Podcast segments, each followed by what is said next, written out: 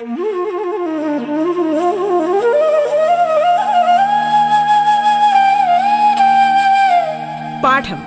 കേട്ടു പഠിക്കാൻ റേഡിയോ കേരളയിലൂടെ.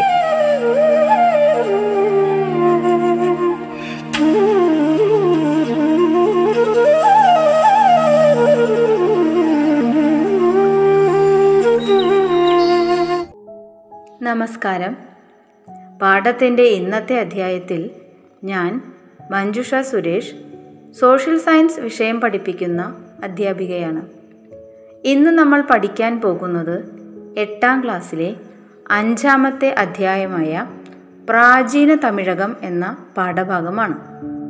കലം ചെയ്കോവേ കലം ചെയ്കോവേ അച്ചുടൈച്ച കാട്ടാരം പൊരുന്തിയ ചിറ്റുവൺ പല്ലി പോലെ തന്നൊടു ചുരം പലവന്തവമെക്കുമരുളി വിയൻമലരകൻ പൊഴിലിമന്താഴി അകലിത കവനൈമോ നനന്തലൈ മുരൂർ ഗോവൈ ഇത് എന്തു പാട്ടാണെന്ന് ഓർക്കുന്നുണ്ടാവും അല്ലേ കൂട്ടുകാരെ?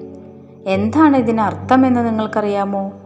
പ്രാചീന പഴന്തമിഴ് പാട്ടുകളിൽ ചില വരികളാണ് ഞാനിപ്പോൾ ഇവിടെ പാടിയത്. പുറം നാനൂറിലെ വരികളാണിവ. എന്താണ് ഇതിന്റെ അർത്ഥമെന്ന് നമുക്ക് നോക്കാം.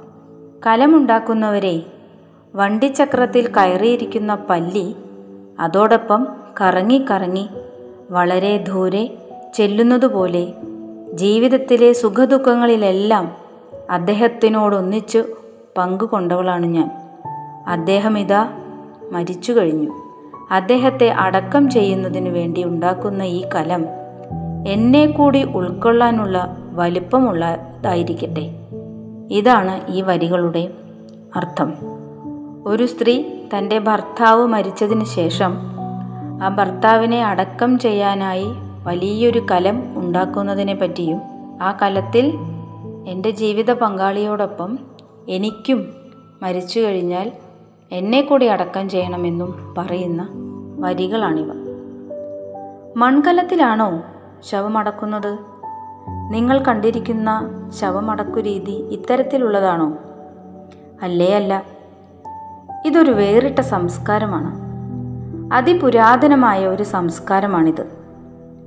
അതാണ് നാം ഈ പാട്ടിലൂടെ മനസ്സിലാക്കുന്നത്. ഇതാണ് നാം പഠിക്കാൻ പോകുന്ന ആദ്യകാല പ്രാചീന തമിഴകത്തെക്കുറിച്ചുള്ള ചില ഭാഗങ്ങൾ. പ്രാചീന കാലത്തെ ശവമടക്കു രീതിയും അതിൽ വലിയ മൺകലത്തിനുള്ള പ്രാധാന്യവും ഇപ്പോൾ നിങ്ങൾക്ക് മനസ്സിലായി കാണുമല്ലേ? ഇനി പ്രാചീന തമിഴകം ഉൾപ്പെടുന്ന ഇന്നത്തെ പ്രദേശങ്ങൾ ഏതൊക്കെയാണെന്ന് നമുക്ക് നോക്കാം. തമിഴ്നാട് കേരളം പോണ്ടിച്ചേരി ലക്ഷദ്വീപ് ആന്ധ്രാപ്രദേശിന്റെ ചില ഭാഗങ്ങൾ പിന്നെ കർണാടക എന്നിവിടങ്ങളൊക്കെയാണ് പ്രാചീന തമിഴകം ഉൾപ്പെട്ട പ്രദേശങ്ങൾ. മരിച്ചയാളുടെ ഭൗതികാവശിഷ്ടങ്ങൾ വലിയ കലത്തിനകത്താക്കി അടക്കം ചെയ്യുന്ന രീതി പ്രാചീന തമിഴകത്ത് പ്രചാരത്തിലുണ്ടായിരുന്നു. ഇത്തരം കലങ്ങളെയാണ് നന്നങ്ങാടികൾ എന്ന് വിളിച്ചിരുന്നത്. ചിലയിടങ്ങളിൽ ഇത്തരം നന്നങ്ങാടികൾക്ക് മീതെ വലിയ ശിലകൾ കാണപ്പെട്ടു. ഇവ നിർമ്മിക്കാൻ അതത് പ്രദേശത്ത് ലഭ്യമായ ശിലകളാണ് ഉപയോഗിച്ചിരുന്നത്. ഇവയ്ക്ക് ചില പേരുകളൊക്കെയുണ്ട്. കൽവളയം കന്മേശ കല്ലറകൾ മുനിയറ തൊപ്പിക്കല്ല് കുടക്കല്ല് കൽത്തൊട്ടി നാട്ടുകല്ല് എന്നിവയാണ് പ്രധാന സ്മാരക രൂപങ്ങൾ. ഈ സ്മാരകങ്ങൾ മഹാശിലാ സ്മാരകങ്ങൾ എന്നും ഇവ നിർമ്മിക്കപ്പെട്ട കാലം മഹാശിലാ കാലഘട്ടമെന്നും അറിയപ്പെടുന്നു. അപ്പോൾ എന്താണ് മഹാശിലാ കാലഘട്ടം? വലിയ വലിയ കല്ലുകൾ ഉപയോഗിച്ച് പ്രധാന സ്മാരക രൂപങ്ങൾ നിർമ്മിച്ചിരുന്നു. ഈ കാലഘട്ടത്തെയാണ് മഹാശില സ്മാരകങ്ങൾ എന്ന് പറയുന്നത്. ഇവയ്ക്ക് ഉദാഹരണമായിട്ട് നമുക്ക് കാൽവളയം കന്മേശ കല്ലറ മുനിയറ തൊപ്പിക്കല്ല് എന്നിവ പറയാം. ഇത്തരം മഹാശിലാ സ്മാരകങ്ങളും പഴന്തമിഴ് പാട്ടുകളും നാണയങ്ങളും സഞ്ചാരക്കുറിപ്പുകളും ചില തമിഴ് ലിഖിതങ്ങളുമാണ് പ്രാചീന തമിഴകത്തിന്റെ ചരിത്രം മനസ്സിലാക്കുന്നതിനുള്ള പ്രധാന സ്രോതസ്സുകൾ. അത്തരത്തിലുള്ള ഒരു പഴന്തമിഴ് പാട്ടിലൂടെയാണ് നമ്മളിപ്പോൾ ഈ പാഠഭാഗം ആരംഭിച്ചിരിക്കുന്നത്. വ്യത്യസ്ത തരം ഇരുമ്പ് ഉപകരണങ്ങൾ മഹാശിലാസ്മാരകങ്ങളിൽ നിന്നും ലഭിച്ചിട്ടുണ്ട്. അവയിൽ വാൾ കുന്തം കത്തി ചുണ്ടക്കൊളുത്ത് വിളക്ക് ആണികൾ വിളക്കുകാൽ എന്നിവ ഉൾപ്പെടുന്നു. അതുകൊണ്ട് തന്നെ ഈ കാലഘട്ടം ദക്ഷിണേന്ത്യൻ ചരി ചരിത്രത്തിൽ ഇരുമ്പ് യുഗമായാണ് കണക്കാക്കപ്പെടുന്നത്. ഇരുമ്പ് ഉപകരണങ്ങൾക്ക് പുറമേ മൺപാത്രങ്ങൾ മുത്തുകൾ എന്നിവയും ഈ സ്മാരകങ്ങളിൽ നിന്നും കണ്ടെടുത്തിട്ടുണ്ട്. ചില സ്മാരകങ്ങളിൽ നിന്നും റോമൻ സ്വർണ നാണയങ്ങൾ ലഭിച്ചിട്ടുണ്ട്. ഈ കാലഘട്ടത്തിൽ അകം കറുത്തതും പുറം ചുവന്നതുമായ മൺപാത്രങ്ങളാണ് ഇവർ ഉപയോഗിച്ചിരുന്നത്. ഇനി എവിടെ നിന്നൊക്കെയാണ് മഹാശിലാ സ്മാരകങ്ങൾ കണ്ടെടുത്തിട്ടുള്ളത് എന്ന് നോക്കാം. തെക്കേ ഇന്ത്യയുടെ വിവിധ പ്രദേശങ്ങളിൽ നിന്ന് ധാരാളം മഹാശിലാ സ്മാരകങ്ങൾ കണ്ടെത്തിയിട്ടുണ്ട്. കൊടുമണൽ അളകരൈ തിരുക്കാമ്പലിയൂർ പഴനി ആദിച്ചനെല്ലൂർ ചെറമനങ്ങാട് മറയൂർ ഉമിച്ചിപ്പൊയിൽ തുടങ്ങിയവയാണ് അവയിൽ പ്രധാനപ്പെട്ട സ്ഥലങ്ങൾ. അപ്പോൾ മഹാശിലാ സ്മാരകങ്ങളിലെ അവശിഷ്ടങ്ങളിൽ നിന്നും പ്രാചീന തമിഴകത്തെക്കുറിച്ച് നമുക്ക് ഒരുപാട് വിവരങ്ങൾ ലഭിച്ചു. ഓരോന്നായി നമുക്ക് നോക്കാം.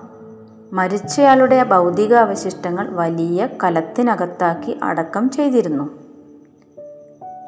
ഇവയ്ക്ക് മുകളിൽ ശിലകൾ കാണപ്പെട്ടിരുന്നു.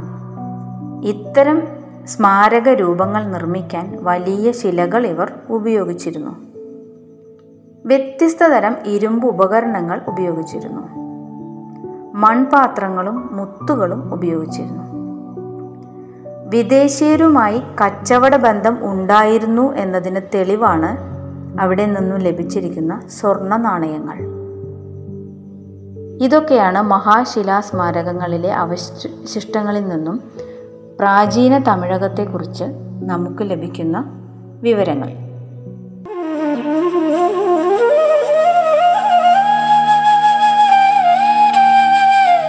പാഠം കേട്ടു പഠിക്കാൻ റേഡിയോ കേരളയിലൂടെ. പാഠത്തിൽ ഇനി ഇടവേള.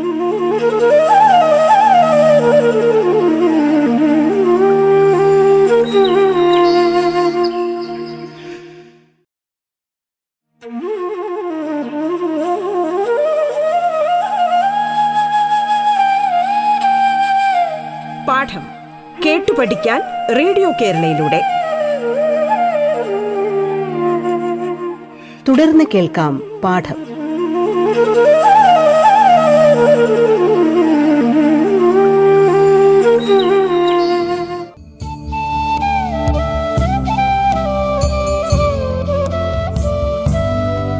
എട്ടാം ക്ലാസ്സിലെ സാമൂഹ്യ പാഠത്തിലെ പ്രാചീന തമിഴകം എന്ന അഞ്ചാമത്തെ പാഠഭാഗമാണ് നിങ്ങൾ കേട്ടുകൊണ്ടിരിക്കുന്നത്.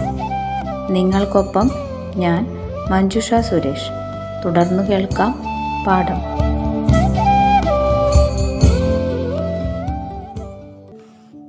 പഴന്തമിഴ് പാട്ടുകളെക്കുറിച്ചും മഹാശിലാ സ്മാരകങ്ങളെക്കുറിച്ചും നാം മനസ്സിലാക്കി. ഏകദേശം ഒരേ കാലഘട്ടത്തിലാണ് പഴന്തമിഴ് പാട്ടുകൾ രചിക്കപ്പെട്ടതും മഹാശിലാ സ്മാരകങ്ങൾ നിർമ്മിക്കപ്പെട്ടതും എന്ന് കരുതപ്പെടുന്നു. ആന്ധ്രാപ്രദേശിലെ തിരുപ്പതി മുതൽ കന്യാകുമാരി വരെ കേരളവും ഉൾപ്പെടുന്ന പ്രദേശമാണല്ലോ പ്രാചീന തമിഴകം എന്ന് വിളിച്ചിരുന്നത്. പ്രാചീന തമിഴകത്തെ മനുഷ്യജീവിതത്തെക്കുറിച്ച് കൂടുതൽ അറിയാൻ പഴന്തമിഴ് പാട്ടുകൾ സഹായിക്കുന്നു. പഴന്തമിഴ് പാട്ടുകളുടെ സമാഹാരങ്ങളെ സംഘസാഹിത്യം എന്ന് വിളിക്കുന്നു. ലഭ്യമായതിൽ ഏറ്റവും പഴക്കമുള്ള തമിഴ് സാഹിത്യമാണ് സംഘസാഹിത്യം. ബി സി ഇ മുന്നൂറിനും സി ഇ മുന്നൂറിനും ഇടയിലാണ് ഇവ സമാഹരിക്കപ്പെട്ടതെന്ന് കണക്കാക്കപ്പെടുന്നു. നാടാ കൊൻറോ കാടാ കൊൻറോ അവലാ കൊൻറോ മിജയാ കൊൻറോ എവഴി നല്ലവരാടവർ അവഴി നല്ല ഈ വാഴിയ നിലനെ. ഔവയാറിന്റെ ചില വരികളാണിവ. അല്ലയോ ഭൂമി? നീ ഒന്നുകിൽ നാടു തന്നെയാവുക അല്ലെങ്കിൽ കാടു തന്നെയാവുക ഒന്നുകിൽ കുഴിയാവുക അല്ലെങ്കിൽ കുന്നാവുക. എങ്ങനെയായാലും എവിടെ നല്ലവർ വസിക്കുന്നു അവിടെ നീയും നല്ലതാണ്. നിനക്കായിട്ട് മാത്രം ഒരു നന്മയുമില്ല. ഇതാണ് ഈ വരികളുടെ അർത്ഥം. സംഘകാല സാഹിത്യത്തിലെ പ്രധാന കവിയത്രിയായിരുന്നു ഔവയാർ ഔവയാറിനെ പോലെ തന്നെ മറ്റു നിരവധി സ്ത്രീകൾ അക്കാലത്ത് സാഹിത്യ മേഖലയിലുണ്ടായിരുന്നു കപിലർ പരണർ മധുരൈനക്കീരൻ തമനാർ എന്നിവരായിരുന്നു അക്കാലത്തെ പ്രധാന കവികൾ. ഇവരുടെയും മറ്റു കവികളുടെയും രചനകൾ വിവിധ കൃതികളിലായി സമാഹരിച്ചിട്ടുണ്ട്. ഇവയെ കൃതികളുടെ രചനാകാലത്തിന്റെയും വിഷയത്തിന്റെയും അടിസ്ഥാനത്തിൽ പല വിഭാഗങ്ങളായി തിരിച്ചിരിക്കുന്നു. ആ വിഭാഗങ്ങളാണ് നമ്മൾ അടുത്തായി നോക്കാൻ പോകുന്നത് സംഘം കൃതികൾ. പത്തുപാട്ട് എട്ട് തോക്കൈ പതിനൻ കീഴ്ക്കണക്ക് വ്യാകരണ ഗ്രന്ഥം മഹാകാവ്യങ്ങൾ. ഇതാണ് അഞ്ച് വിഭാഗങ്ങൾ. ഇതിൽ പത്തു പാട്ടിൽ പ്രധാന കൃതികളായി വരുന്നത് തിരുമുരു കാറ്റുപടൈ മധുരൈ കാഞ്ചി. എട്ട് തുകയിൽ പ്രധാന കൃതികളായി വരുന്നത് അകനാനൂറ് പുറനാനൂറ് പതിറ്റു പത്ത്. ഇതിൽ പുറനാനൂറിലെ ചില വരികൾ നമ്മൾ മുന്നേ പരിചയപ്പെട്ടതാണ്. പതിനെൺ കീഴ്ക്കണക്ക് വിഭാഗത്തിൽ പ്രധാന കൃതികളായി വരുന്നത് തിരുക്കുറൽ മുതുമൊഴിക്കാഞ്ചി. വ്യാകരണ ഗന്ധം വിഭാഗത്തിൽ തൊൽക്കാപ്യമാണ് പ്രധാന കൃതിയായി വരുന്നത്.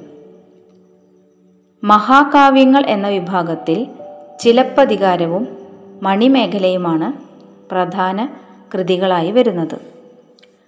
പഴന്തമിഴ് പാട്ടുകളെ അകംപാട്ടുകൾ എന്നും പുറംപാട്ടുകൾ എന്നും തരംതിരിച്ചിട്ടുണ്ട് അകംപാട്ടുകൾ വ്യക്തിപരവും കുടുംബപരവുമായ കാര്യങ്ങളാണ് പ്രതിപാദിക്കുന്നത്. എന്നാൽ പുറംപാട്ടുകൾ യുദ്ധം കച്ചവടം തുടങ്ങിയ കാര്യങ്ങളെ പറ്റിയാണ് പറയുന്നത്. പ്രാചീന തമിഴകത്തിലെ ഭൂപ്രകൃതി വിഭവ സമൃദ്ധി ആഹാരരീതി ആടയാഭരണങ്ങൾ വിനോദങ്ങൾ ആചാരങ്ങൾ പ്രധാന തൊഴിലുകൾ വിശ്വാസങ്ങൾ എന്നിവയെല്ലാം സംഘം കൃതികളിൽ നമുക്ക് കാണാൻ സാധിക്കും. ചരിത്രത്തെക്കുറിച്ച് മനസ്സിലാക്കാൻ നാം പല സ്രോതസ്സുകൾ പ്രയോജനപ്പെടുത്താറുണ്ട്. ഇവിടെ പ്രാചീന തമിഴകത്തെക്കുറിച്ച് മനസ്സിലാക്കാൻ സംഘം കൃതികൾക്കുള്ള പ്രാധാന്യം എന്താണെന്ന് കൂട്ടുകാർക്ക് മനസ്സിലായി കാണുമല്ലോ. പ്രാചീന തമിഴകത്തിലെ ഭൂപ്രകൃതി വിഭവസമൃദ്ധി ആഹാര രീതികളെക്കുറിച്ചും ആടയാഭരണങ്ങൾ അവരുടെ വിനോദങ്ങൾ ആചാരങ്ങൾ അവർ ഏർപ്പെട്ടിരുന്ന പ്രധാന തൊഴിലുകൾ അവരുടെ വിശ്വാസങ്ങൾ എന്നിവയെല്ലാം നമുക്ക് സംഘം കൃതികളിലൂടെ മനസ്സിലാക്കാൻ കഴിയും. ഇനി നമുക്ക് തിരുക്കുറലിലെ രണ്ട് വരികൾ കേൾക്കാം. കർഗ കച്ചട കർപ്പവൈ കറ്റബിൻ നിർഗ അതർക്കുതക ഇവയുടെ അർത്ഥം എന്താണെന്നറിയാമോ? പഠിക്കേണ്ടുന്നവയെ ശ്രദ്ധിച്ച് സംശയാതീതമായി പഠിക്കുക. പഠിച്ചതിനു ശേഷം ആ പഠിപ്പിനു തക്ക വിധത്തിൽ നടക്കുക. ആ പഠിപ്പ് ഉൾക്കൊണ്ട് അതിനൊത്ത തത്വദീക്ഷയോടുകൂടി ജീവിക്കുക. ഇതാണ് തിരുക്കുറലിലെ ഈ രണ്ട് വരികളുടെ അർത്ഥം.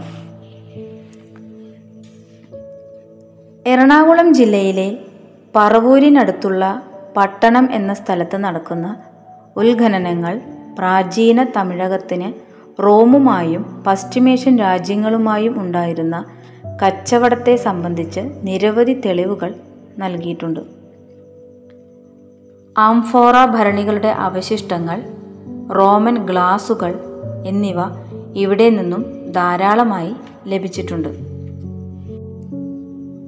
പ്രാചീന തമിഴകത്തെക്കുറിച്ച് ഒരുപാട് കാര്യങ്ങൾ നമ്മൾ മനസ്സിലാക്കിയല്ലോ.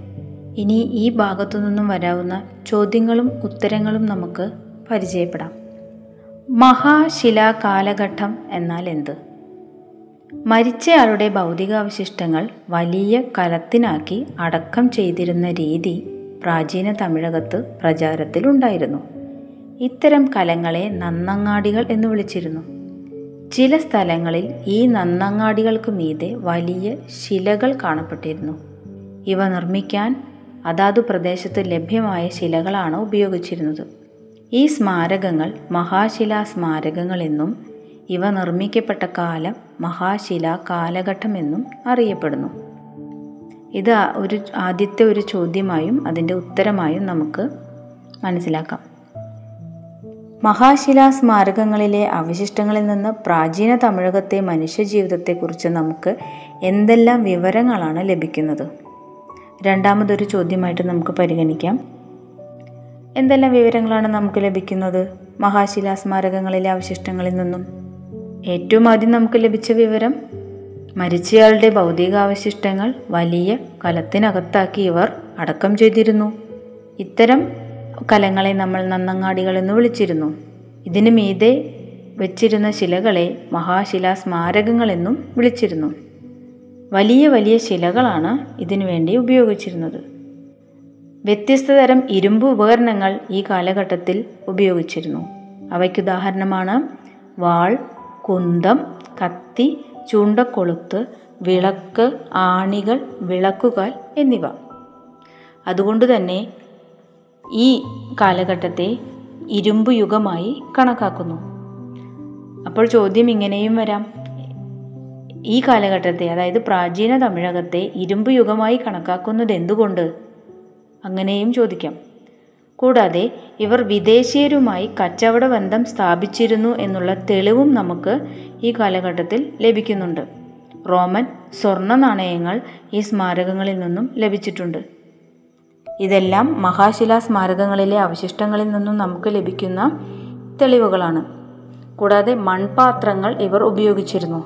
അകം കറുത്തതും പുറം ചുവന്നതുമായ മൺപാത്രങ്ങളാണ് ഇവർ ഉപയോഗിച്ചിരുന്നത്. അടുത്ത ചോദ്യം. മഹാശില കാലഘട്ടത്തിലെ പ്രധാന സ്മാരക രൂപങ്ങൾ ഏതൊക്കെയാണെന്ന് ചോദിക്കാം.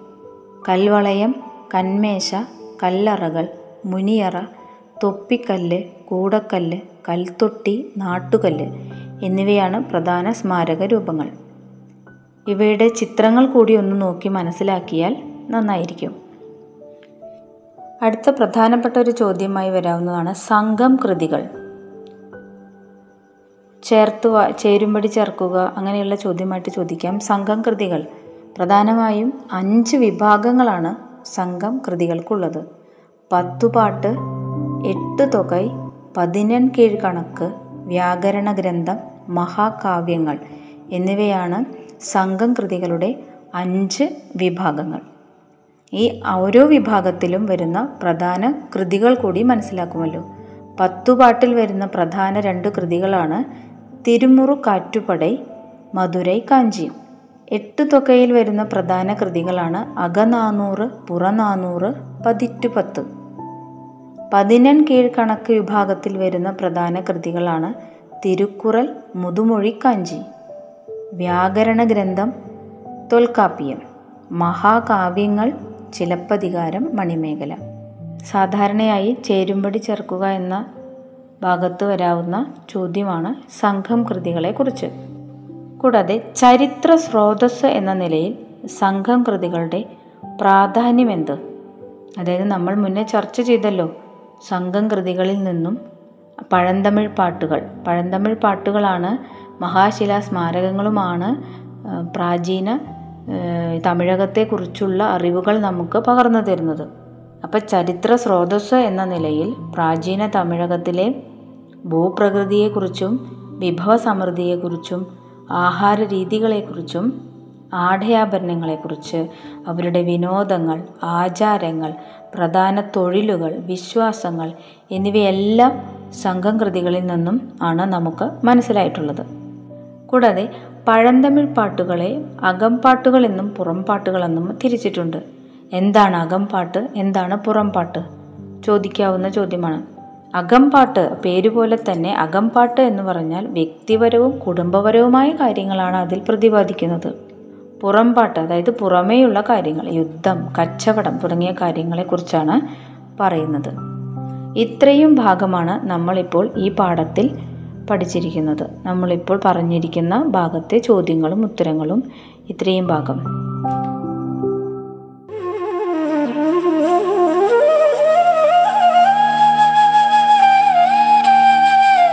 പാഠം കേട്ടു പഠിക്കാൻ റേഡിയോ കേരളയിലൂടെ.